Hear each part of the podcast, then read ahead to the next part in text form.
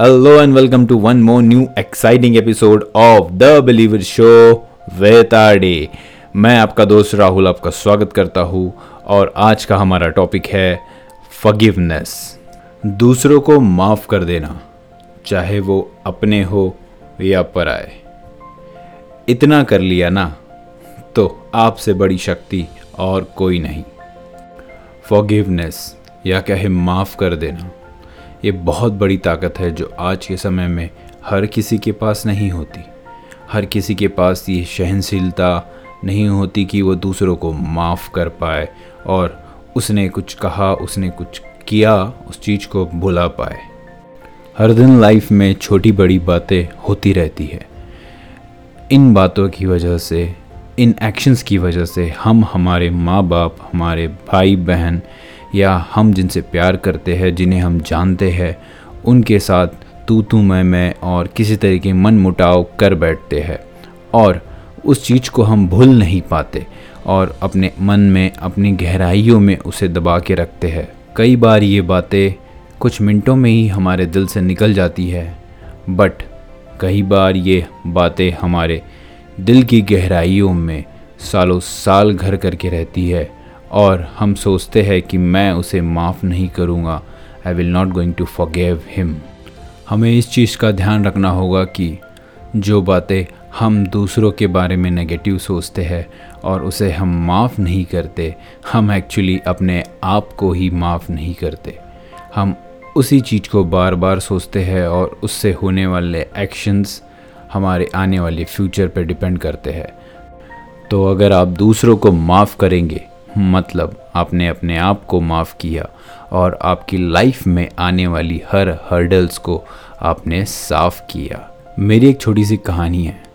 मेरा एक बहुत ही ख़ास दोस्त है जो कि डॉक्टर है। कहने को तो वो बहुत शार्प और बहुत इंटेलिजेंट है, बट वो थोड़ा सा पागल है। कुछ दिनों पहले हम हमारे सारे दोस्तों के साथ एक ट्रिप पे गए। किसी वजह से ये जो मेरा डॉक्टर दोस्त है वो पीछे रह गया और वो लेट हो गया। तो हम सब ने डिसाइड किया कि चलो हम आगे चलते हैं, उस बंदे को लोकेशन तो पता है, वो वहाँ आ जाएगा। तो हमने कैजुअली अपनी गाड़ी आगे बढ़ा ली और उसका वेट नहीं किया।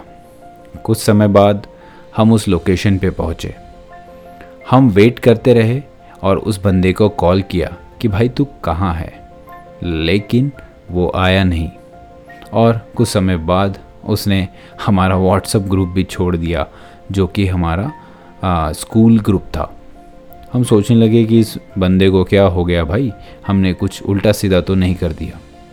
उसके बाद हमने स्टेटस देखे तो काफ़ी सेंटी सेंटी स्टेटस रखने लगा।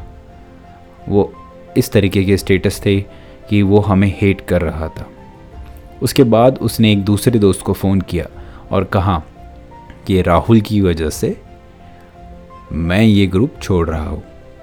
हम सोचने लगे भाई ऐसा क्या हो गया जिसकी वजह से ये हमारा चड्डी बड्डी हमसे दूर जा रहा है।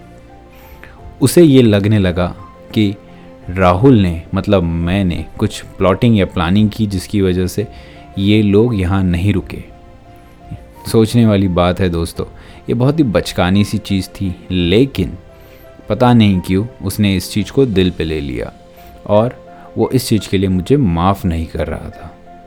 लेकिन मेरी तरफ से तो कुछ इस तरीके की प्लॉटिंग एंड प्लानिंग नहीं थी और मैंने ना ही इस तरीके का कुछ सोचा था। तो मेरे दिल में उसके लिए हमेशा वही रिस्पेक्ट और वही प्यार था और रहेगा। सो मैंने उसे अपने साइड से माफ़ किया और अपने साइड से कोशिश की कि वो मुझे माफ़ करे अगर मैंने कोई गलती की है तो। लेकिन उसे लगने लगा कि नहीं, गलत राहुल है जिसकी वजह से ये सारे दोस्त मुझसे दूर रहते हैं और मुझे इम्पोर्टेंस नहीं देते। और आज तक उसने मुझे माफ़ नहीं किया, पता नहीं क्यों, एक मिसअंडरस्टैंडिंग। सो दोस्तों, जिसकी वजह से मुझे मेरा एक दोस्त गंवाना पड़ा। मैंने बहुत कोशिश की, मैंने बहुत ट्राई किया उसे आ, बताने का कि भाई तू कुछ गलत सोच रहा है, तेरे दिल में ये चीज़ कहाँ से आई मुझे पता नहीं।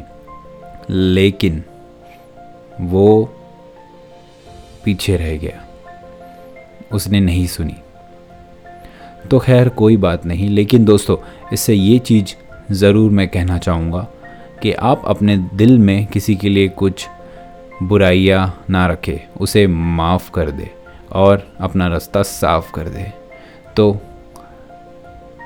लोगों को माफ़ कीजिए, अपना रास्ता साफ़ कीजिए और सुनते रहिए the believer show with R D. And also दोस्तों हमारे इंस्टाग्राम एंड यूट्यूब पे आप हमें सर्च कर सकते हैं with name Rahul Dongre. So hope so you like the episodes and also keep loving and keep listening the believer show with R D.